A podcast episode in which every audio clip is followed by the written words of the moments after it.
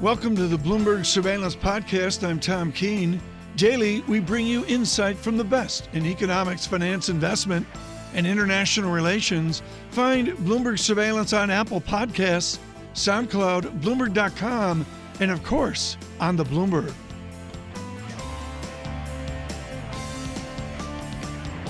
So, a big Federal Reserve decision, a rate hike, but I have never seen so much debate over a Federal Reserve decision which involves such few changes to the monetary policy stance and even the projections. Let's bring in Jane Foley from London, Rabobank head of FX strategy. Jane, what was your takeaway on a hugely debated Federal Reserve decision which really generated very little change at all? Well, that's exactly right. But I, think what the market really is uh, debating about right now is, is what's going to happen, say, in the tail end of 2019. What's going to happen in 2020? I think that's where the largest amount of uncertainty is concerned. I mean, already surveys are suggesting that the UK or the US rather could go into a recession in 2020. Um, therefore, there's still, I think, a, a, lot of uncertainty about what would happen perhaps in the second half of, of 2019. So we sort of know what the, the, Fed is, is, has projected to do in, in the, say, the next uh, uh, 12 months. But beyond that, I, I think there's a lot of uncertainty, uh, uncertainty, and I think that's really where the crux of the debate is. And Jane, what often comes with the Federal Reserve decision is the summary of economic projections. And as you point out, that's where we get the forecasts from each and every individual Federal Reserve official who plot where they think rates should be or will be over the coming years. We have a pretty good idea of where the President of the United States would put his dot plot um, on this specific dot chart. Um, Jane, for you, though, it's quite interesting looking out to 2019, looking out to 2020, we see a pretty spread out view of rates and a pretty big range as well. What do you make of that? I don't see the bunching that maybe we've seen in decisions and forecasts gone by. Well, I think all year we've had this debate about you know, bond yields and what are they telling us. The, the, the, the curve earlier in the year was flattening. The market got quite uh, upset about the, uh, the possibility of that that was uh, uh, uh showing a, a, slowdown. We know, of course, right now that the U.S. is benefiting, of course, from the the, the um, expansionary impact of, of fiscal uh, loosening, the, the, tax cuts. But we also know that as we move forward in this cycle, particularly when you take account of the progressive interest rate hikes that we've had from, from the Fed, that that will run out of steam. Hence, you get the talk about recession in 2020. Now, talking about recession in 2020, when the, the US, and say in the second quarter, has just posted growth of 4.2%, seems quite difficult to reconcile. And yet, uh, that's the, the path that we may be on. And, and therefore, um, you know, it is very difficult, I think, for economists to find a, a, real consensus in that time frame, and, and that is where I think all the uncertainty uh, regarding the, the, the, the, treasuries and also the U.S. dollar, the, the, trend of the U.S. dollar into the tail end of, of next year, that really lie. Jane, stay with me. I'm very pleased to say that my co-anchor is making an appearance in New York City. Good morning to you, Tom Keene. Uh, good morning, John. Got through the traffic in time and was stopped on Fifth How, Avenue. how bad is it in Manhattan? I, it's I, you know I actually think last year was worse, but it is it is worse than normal. I would say is like John John Tucker with us as well. John coming from New Jersey. I mean, people literally plan what an hour ahead to well, get. Well, you also have to take into normal? account that the you know they're doing construction on the Helix. The Helix as well, John. The Helix is a. Uh, it's like the Eiffel Tower. It's sort of a uh, an, yeah, an it's, active it's right up metal construction. Something, something tells me you're not being serious at all. Oh no, we would not it's just be a serious. Guess. Jane Foley with us with Rabobank. Jane, I want to know what Rabobank economists see in terms of economic growth, whether the United States or Europe. There seems to me to be an inordinate mystery about what economic growth is going to be. Well, I think certainly there has been well, last year, some good news, better than expected news. But I, I, think with respect to looking in the future, the uncertainty stems from the trade data and, and the, the trade wars. And I think if, if we look at what surveys are saying, so for instance, this morning we had confidence survey from the Eurozone disappointing, there can be a, a bit of a mismatch between what some of the data is doing, which is okay, which in, in many cases is, is, is pretty firm, with the confidence numbers. And the confidence numbers are, of course, looking forward. They are trying to, to work through the impact of, of trade wars. And yet that hasn't come to fruition too much in the economic data. However, we also know that in, in the economic data, there's probably been some front loading. Uh, certainly that's going to be the case in, in trade data. If we look at China, for instance, we've had better uh, August IP, better August uh, retail uh, sales possibly from front loading. But our concern is that as we go forward, okay. we will begin to see the, the, these costs of the trade wars. Well, let's go through the, the, the, the, pairs. What's your yen call right now? Out one year, uh, we've seen some big figure calls for weaker yen. Do you agree? Yes, now this is uh, we we do agree, and and this is largely because we we are still of the view that the dollar can climb further. Um, the dollar, with the interest rate story, with the growth story being good in the U.S., still seems to be sucking in um, capital outflows from emerging markets. Now, although emerging markets have been firm in recent weeks, we don't think that that story is over, and and that is because of um, again the China story. We think the China story is only really beginning, and we will see uh, worse data. There's already quite a lot of bad data from China if you look, yeah. if you just scratch below the surface surface. So uh, we, we do think that the dollar will remain firm. So, Jane, help me understand something because there's a lot of listeners out there that are looking to pivot, and what is involved with that pivot is increasing international exposure, moving away from the United States, taking down your risk there just a little bit, and increasing exposure elsewhere. Do you suggest people do that through EM or through Europe right now? No, we're, we're still very cautious on EM. And, and again, this is because we don't think that we're seeing, or we think perhaps investors have been lulled into a false sense of security with respect to some of the data that I've just mentioned, for instance, the Chinese August data. We do think that this is going to come through. In fact, you know, it's really quite interesting. You know, there are stories right now that there have been, um, China has been unofficially restricting um, imports, commodities imports from places like Australia. And this is to, to, to, they're slowing down the customs approvals because demand for raw materials and yeah. industrial products has taken a hit in China. So all of this is likely to come through. This will be bad news for uh, EM um, and probably good news for the dollar, given the interest rate differential. It continues to support the dollar. Jane Foley, always great to get your insight following Wonderful. a Federal Reserve decision. Jane Foley, the Rabobank head of FX strategy.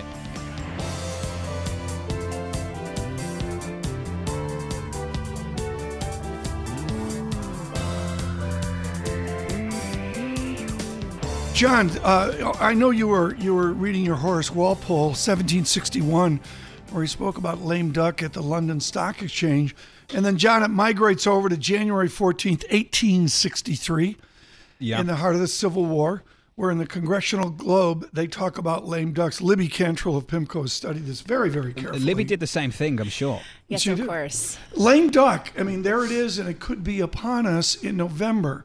What is the import of that to our listeners this time around? I think the the, the most relevant uh, issue that may be addressed in the lame duck is um, is potentially a, a, consideration of NAFTA or HAFTA, uh, given that it doesn't look like the Canada is going to be able to come to the deal. Um, so, just from a from a procedural perspective, um, a, a, deal needs to be finalized by in the next few days in order for it to be considered by before the end of this of this Congress.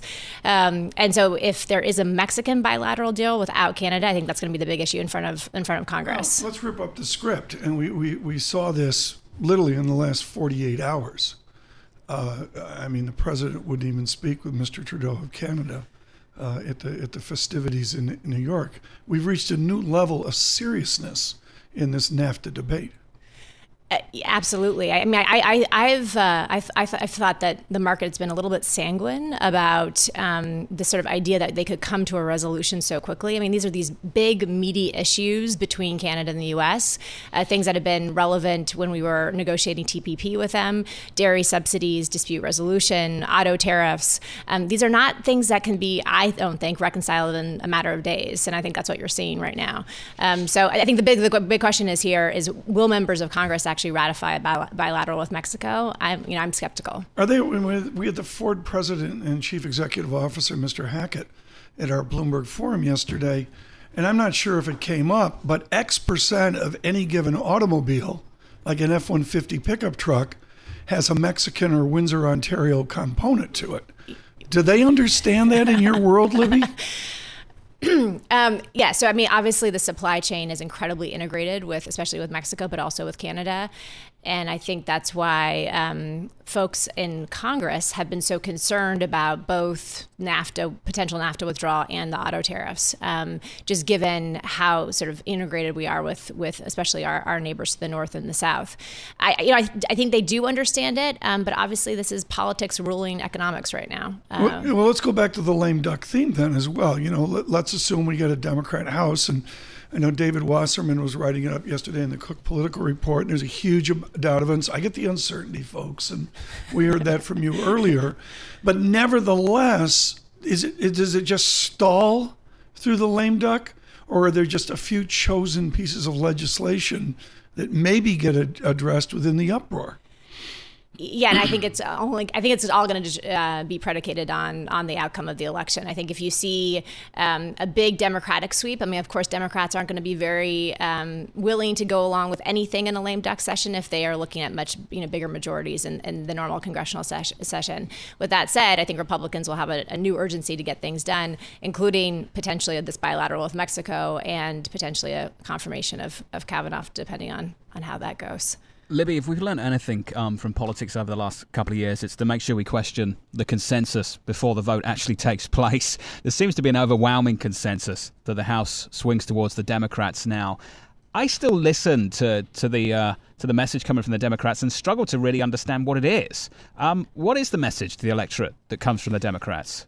Well, I think that the, the prevailing message here is, and even though they, they may not want it to be, but I think it's an anti-Trump mes- message, right? This is a, I think that they are running on, interestingly, on sort of a, providing a, a, check and balance to to the executive branch, and that's been a um, something that they've all emphasized. Um, so I think that has been a, a, major theme. Now, they, they would say that they're running on on infrastructure, they're running on healthcare, um, but but certainly providing a check to the executive branch is either implicitly or explicitly part of their part of their message. Libby, thank you so much. Libby Cantrill with us here. Really, the days wearing on uh, towards uh, the election. Uh, really. I thought really in the last 48 hours, the, a whole new tone of the poll analysis and the study uh, as well.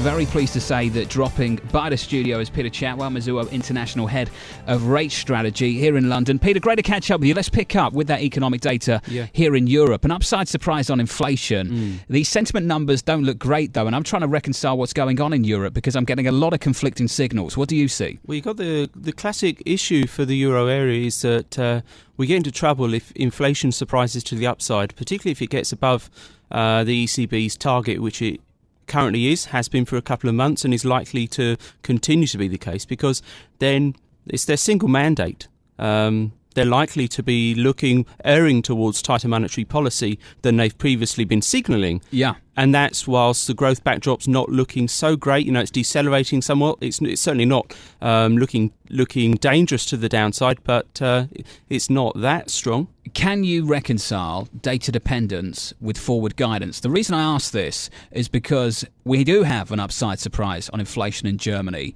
Regardless of what happens with growth and inflation, President Draghi's tied the hands of the whole governing council until the back end of next year on rates. So can they truly be data dependent when the whole governing council essentially has their hands tied on rates for potentially 18 months? Yeah, um, so I would think that there is some risk that we start to see some evidence that the governing council may be frayed somewhat about that level of commitment uh, particularly when they're saying that rates can't go up until the end of summer. Perhaps the debate about the real timing of that comes back onto the table. Uh, if that just means a, a rate hike as early as September 19, then possibly they need to be hiking rates in larger steps to uh, to this, contain.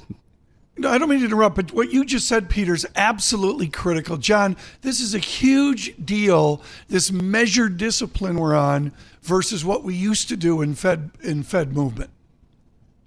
It's a big change, Peter. Yeah, look, this is uh, this is a new regime, um, but I think what what we're currently going through is a repricing of European rate expectations, quite rightly, and I think that's going to be exacerbated as the market comes to consider who the next ECB president may be. If they are just a more neutral um, outlook than than Draghi and also the chief economist Peter Praet have had, then yeah. they could well be looking at a significantly tighter path of monetary policy for late next year. Depending on how long the European cycle runs for. I mean, we've got a problem. Yeah. Let's just assume that the US economists are right and we might get a downturn in the United States in 2020. Mm-hmm. Where does that leave Europe? How long is the cycle? How much runway does the ECB actually have to try and get rates back above zero again? ECB, we think, has got until 2021 to get rates up. Is that enough time? Uh, it's enough time to probably get them up to um, into positive. About half a percent would be our, the highest we're we going to have 50 basis points in Europe to play with in the next economic downturn. That's your base case. Oh no, we think they could go negative again. It's been extremely successful now that the banks have underst- have learned how to deal with it. So I'm thinking that there's there's 90 basis points of tightening at most, 90 basis points of easing again. But let's think about what happens to liquidity in the euro area. It has to be more money printing. I think that's that's the less palatable outcome here. That uh, then that possibly the ECB needs to be putting rates up quick more quickly so that they uh, don't have to do as much QE and balance sheet expansion as they have done in this cycle. They've got a big problem, Peter. Well, we call it a liquidity trap. We think that's that's a, a fair um, description of the of the problem that the euro Yeah. area has. Um, it's likely to be exacerbated once we get some positive yields on the risk-free assets. Uh, then the currency appreciation story really accelerates. Peter, one of the themes that we've had is this idea of dollarization. It's a new word for something timeless, which is just US dollars floating around the world. How does that play into where we go with rates next year?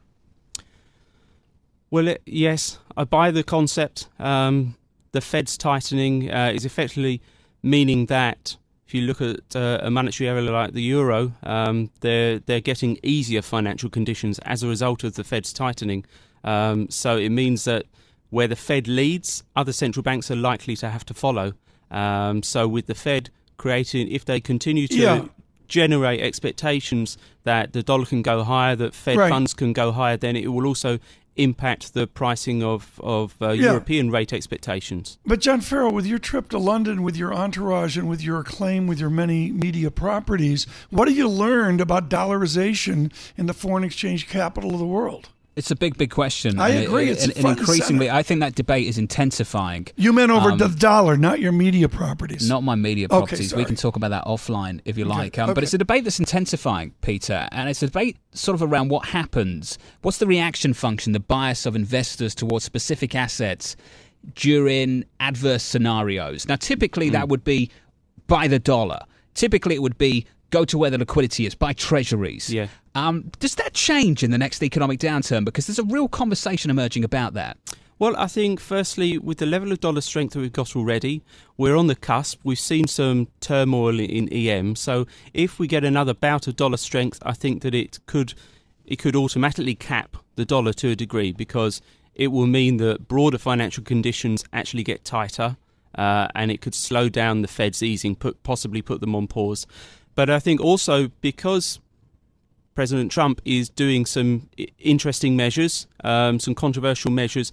We could have more efforts from European policymakers Yeah. to gain some uh, monetary independence. Um, you know, think about it. You travel around uh, various countries in Europe. You're actually typically paying for your expenses through American financial systems. Very true. Swift, all of these systems. In fact, Swift going through Europe as well. Hmm. These are big, big issues, Peter, and they're Yeah. big, big issues connected to economic sanctions as well. Peter Chatwell, Mizuho, International Head of European Rate Strategist. Great to catch up with Thank you. you very Thank you.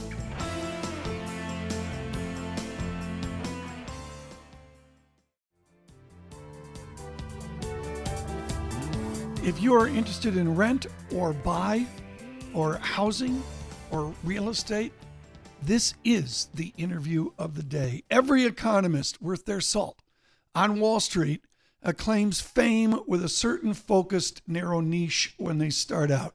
Nobody did it on housing like Michelle Meyer of Bank of America Merrill Lynch, now running all of their U.S. economics. And long ago, far away, uh, you just one day said, I'm going to own housing, and you nailed it. You nailed the ups and downs of our housing. And your new research note is really abrupt. This is as good as it gets. Why is this the peak for Well, housing? I think it's the peak for existing home sales, which was an important distinction. It's not necessarily the peak for housing starts, single family housing starts. The reason I think existing home sales have peaked is that affordability has been Yeah. coming down. And there is a pretty tight correlation in the growth rate of affordability with that of Two existing home vectors there house price and also the mortgage rate, which is more important. Precisely, and even though affordability is still high relative to historical standards, it's it, it's been shifting down, and it should continue to shift down if we think rates are heading up, which seems the most likely scenario. The distinction is existing homes exist and new homes are only for the rich because contractors, construction, building, land dynamics mean only big fancy houses with granite marble and you know, you know, a, uh, a grill out back, the price of a normal kitchen. They're the only ones getting built. Is that stereotype true? Well, that was true in the early stages of the recovery. That's where developers focused to the expensive properties, the ones where people Yeah. can get financing, etc. But now what you're seeing is a move down towards entry level properties to more affordable type units. And frankly, that's where they should be building. That's where we need more supply. And that's where there's opportunity. So I think what builders are doing, and the reason I think new home sales have further upside is builders are being selective. They're adding homes to areas where there's tight inventory and there is incremental demand. Gi- give us some names of cities that are like that, where there's tight inventory, where there's a healthy housing economy. I assume New York's not on that list. Yeah, so cities is going to be a problem. Urban areas Okay. are uh, more saturated. That's where a lot of development came in. Multifamily, Mm-hmm. the rent story was very strong there. It's more in the surrounding areas of some of these big cities. I think still the West Coast is where you have a pretty healthy economy. The tech industry is helping Right. to support. So you are seeing a lot of focus in in, in, in Well, some of those markets. The heart of the matter, we've I think of Doug Duncan at, at Fannie Mae and others that are specialists in housing economics, is about income growth. Now, hmm. Chairman Powell yesterday noted this mystery over wage growth and a lot of articles recently on the benefit contribution to wages. Other than the elite, the upper X percent that are looking at 6,000 square feet, three wood burning hmm. fireplaces, and all that, where's the wage growth to drive this forward? So wage growth has been slow, which is a challenge, of course, and um, that can further create some challenges around affordability because if home prices are rising at six, seven percent nationally, like we saw last year, mortgage rates are up, but wages are only increasing two and a half to three percent. You start to create some challenges in terms of the ability to access housing. Um, but nonetheless, you have to consider uh, the alternative rents have increased as well. So at the end of the day, you need a place to live. So it's it comes to being a choice: Are we going to buy? Are we going to rent? And how do we balance our budget to get there? Let's go there. Michelle Meyer with us, Bank of America Merrill Lynch, and we're going to focus here. We'll do a little bit of Fed chat here in a bit, but right now on her real expertise of housing as well. Rent or buy, go to it. Which is it? So, and don't tell me New York City, which is the weirdest market. Oh, New York City is an is an outlier. Um, I mean, it's basically Europe, right? Well, New York City has support from foreign investors. Um, people buy properties simply for investment purposes. Um, and New York City is softening. That is very clear in the statistics that are, have been coming out for the past year, both in terms of rent and in terms of, of home prices, given the amount Okay, of what about. Wichita or uh, Memphis? Yeah, so if you look more broadly and you think rent versus own, um, the uh, equation has started to shift um, in the towards towards renting again, given that home prices have increased pretty notably and mortgage rates are now uh, rising as well. Um, rents picked up post crisis, but um, outside of the big cities, it's been fairly modest gains. If you look at, for example, the owner's equivalent rent series within the CPI, if you take out some of those big metro areas, it's still fairly modest. So um, I think if you're just looking at a relative price story in outside the big cities, yeah, rent is still pretty attractive. Let's go to the Fed yesterday. And what I noticed, and I've mentioned this like eight times this morning, and we're efforting Michael McKee. We'll see if we can get him in here uh, just off the airplane from Washington. But Craig Torres had a terrific uh, question to the chairman on dynamics. And then McKee was rude and asked about the dots. and then Benjamin Appelbaum of the New York Times nailed it Yeah. off of those two questions agree. on dynamics as well. And the dynamics were, to me, it was almost a chairman walking away from the PhDs at the Fed and saying we're slaves to data dependency. Did you? Is that was that your interpretation? Mm-hmm. Yeah, I, I think increasingly he's saying he does not have stars in his eyes. He is not focused as much on this idea It of was sort of the star. gospel of Ethan Harris as we know it, right? Um, so to me, the message is: look, we like models to provide a framework. Uh, trying to understand where R star is a useful exercise, but is not the only way of, of, of determining monetary policy. And if we tie ourselves too much to our forecasts, to our dots, to these long run equilibrium models, Right. we can end up getting it wrong. So let's look at incoming data. Let's look at how financial conditions are going. The message to me from Powell is we're going to keep plugging along, provided the data lets us, um, because we don't know what the end goal is. But now, with a short term Fed funds target rate adjusted for inflation that's zero or Yeah. even slightly positive, Was yesterday the day we got back to normal, where these rate increases have actual impact on the economy, as President Trump would suggest? Well, it's possible. Um, if you believe the Laubach Williams short term R star model, Oh, you're killing. That's Excuse me. Eh. Can we have the surveillance gone there? well, that's you know that's in theory where we are. But it, Kevin's online too. Kevin Warsh is online too, saying, Michelle, what are you talking about? Kevin Warsh, the former governor, critical of R star. of R star, sure. But, you know, look, it's are are we at the point where monetary policy is going to start to matter for financial conditions and bleed into the broader economy? Maybe. So far, it hasn't, and I and, and I think that there's still a question as to the mechanism for which the Fed is is is impacting the economy. So we'll we'll see. And I think that I think Powell isn't sure either, which is why Right. he's emphasizing look at the data flow, look at financial conditions. We're going to calibrate as we go.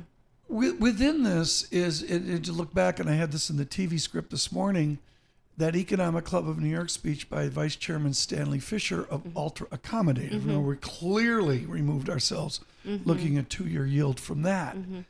You have no clue where neutrality is. Chairman Powell has no clue where neutrality is. Then why do we worry? Why do we attempt a mathematical exercise involving what, four plugins? So I think the idea is that we're supposed to understand the relationship between growth, inflation, and rates. That Do goes we? back to the Taylor rule, goes back to all of these variety of different models. Um, do we? It's not obvious, but we can look at historical relationships and we have some basis Mm-hmm. for understanding. So the idea is that history matters. Those relationships are somewhat relevant. Right. Let's look at them and determine what it means for today, understanding that we have to be able Mm-hmm. to take some error around that. Pim from Midtown emails in and says, Michelle, great comments on rent or buy. How much further will home prices go down in New York City? Um, you know, that is, I, we're not forecasting specifically by, by cities. So, excuse me, by zip code. How about voting district? um, you know, to me, you just look at, look at the imbalance. There's so much supply coming in in New York City. Um, to me, it's going to be a function of what happens to the broader business cycle. If a recession Okay. comes in the next few years, given the excesses in the city in terms of supply, I think we're vulnerable for decline. We're now welcome on line two Pim Fox, who's just joined us here. She was brilliant on New York is I was listening. Souther. Yes, indeed. Souther. Souther. Souther. Interesting. I, I just got to say that even though we talk about the actual transaction value of a lot of properties, I don't see it getting less expensive. I see it getting more expensive every time. I hear this from every homeowner. Every So I, single I mean, I appreciate it, and it's also you know one a transaction. You know, they're limited, right? Because there's a limited supply of buyers. Yeah, well, something to talk about in the next hour. Pim Fox with us in studio. Michelle Meyer, Bank of America Merrill Lynch. Thank you so much. A clinic on housing.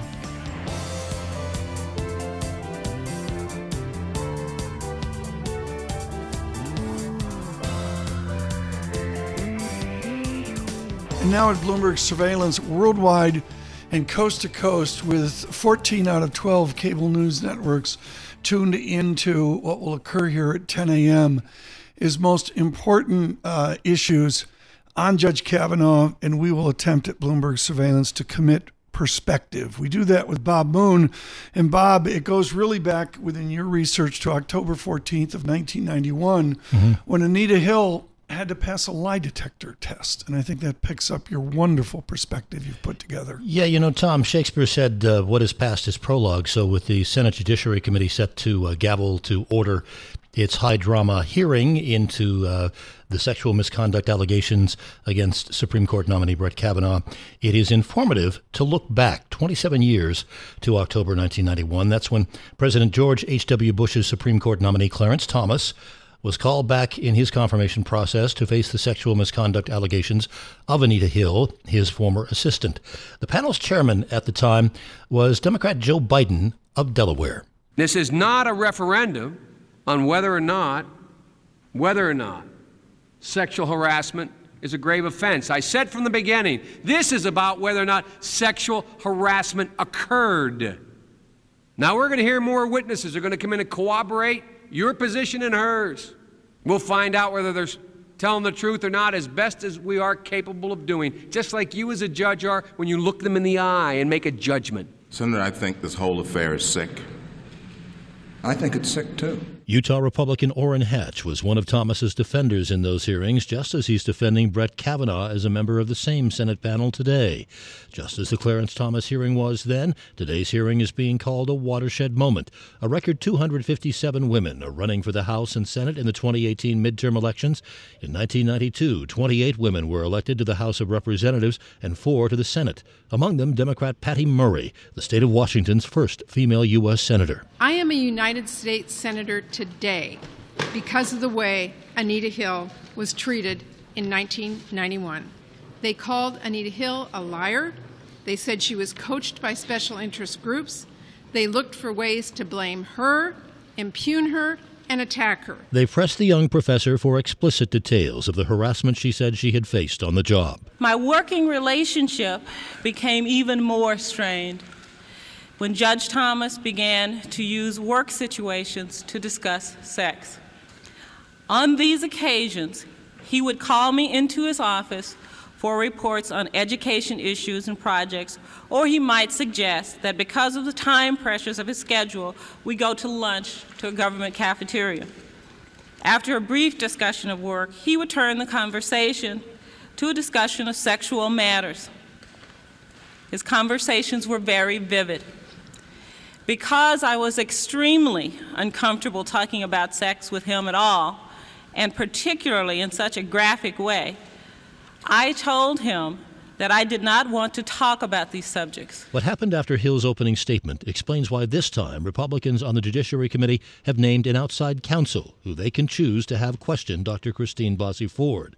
In 1991, Hill was a lone woman facing a panel of 14 skeptical men, among them Pennsylvania Republican Arlen Specter. A mere allegation. Senator, I would suggest to you that for me, these are more than mere allegations. These are the truth to me. These comments are the truth to me. I, am not. I'm not questioning uh, your statement when I use the word allegation. I know about sexual harassment and discrimination against women, and I think I have some sensitivity on it. How reliable is your testimony in October of 1991 on events that occurred eight, ten years ago, how sure can you expect this committee to be on the accuracy of your statements? And it wasn't just Republicans who raised the eyebrows and even the ire of many women watching the hearings. She could be living in a fantasy world.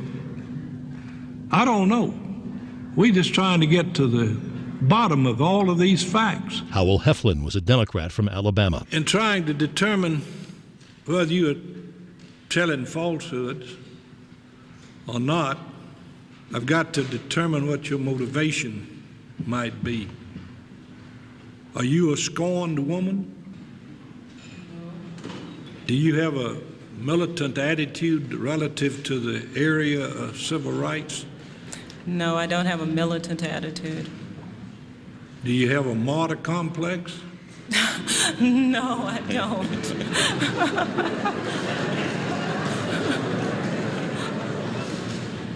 well, do you see that coming out of this that you can be a hero uh, in the civil rights movement? I do not have that kind of complex. I don't like all of the attention that I'm getting. I don't, I, I would not, even if I like the attention, I would not lie to get attention. Thomas adamantly insisted the accusations were not true. I've never been accused of sex harassment. And anybody who knows me knows I am adamantly opposed to that. Adamantly. And yet I sit here accused. And I'll never be able to get my name back. I know it. The day I get, received the phone call on Saturday night, last Saturday night, about 7:30, and told that this was going to be in the press, I had to, I died. The person you knew, whether you voted for me or against me. He choked back tears as he complained that he, his family, his friends, and the country had been irreparably harmed. My view is that that is an injustice. And if by going through this, uh, another nominee in the future or another American won't have to go through it, then so be it. In the end, Republicans on the panel delivered impassioned defenses of the Supreme Court nominee, Wyoming's Alan Simpson, confronting Hill directly. Maybe, maybe it seems to me you didn't really intend to kill him, but you might have. And that's pretty heavy. I don't care if you're a man or a woman.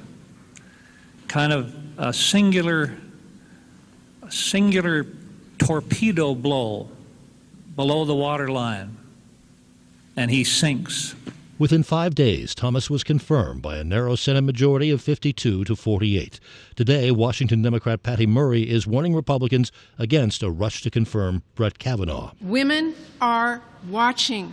We are not going to allow that to happen again. If Republicans attack Dr. Ford and this turns into anything like what we saw back in 1991, women across the country are going to rise up, make their voices heard, and Republicans will pay a very huge price. Tom Pym, a lot of people will be watching in just a few minutes. Just extraordinary. And you, you go back to Senator Heflin there, who uh, was before Jeff Sessions for Alabama, a Silver Star uh, guy, huge uh, Marine track record in World War II. And what I went to, Bob, within your wonderful history there, is Heflin was born in 1921. Mm-hmm. And here we are almost 100 years ahead of that. The generational shifts here Big in this cultural debate shift, yeah. have been cultural and generational Mm-hmm. have been extraordinary. Yeah, uh, and you you have to consider that this was just 27 years ago. That's not all that long ago, really. And also, is it worth noting that the process has now become a political process, not a legal or judicial process? I think it all began with with that hearing, where where it, it turned political and has become increasingly political with each confirmation. What was your insight from digging up all of this audio? I mean, you go back and, folks, for, for those of us in the Bloomberg newsroom, uh, Bob Moon sits in a coveted cubicle with acres of video and, and audio reels. What was it like to go through it all? What what was your take on going through I hours? think the overwhelming audio? take is that uh, how much times changed just in that 27 years. I mean, a lot of this I don't think would fly today Yeah. that uh, that was going on back then, particularly with the Me Too movement. No, Bob Moon, thank you so much. Just extraordinary. We'll be sure to get that out on Bloomberg uh, Digital.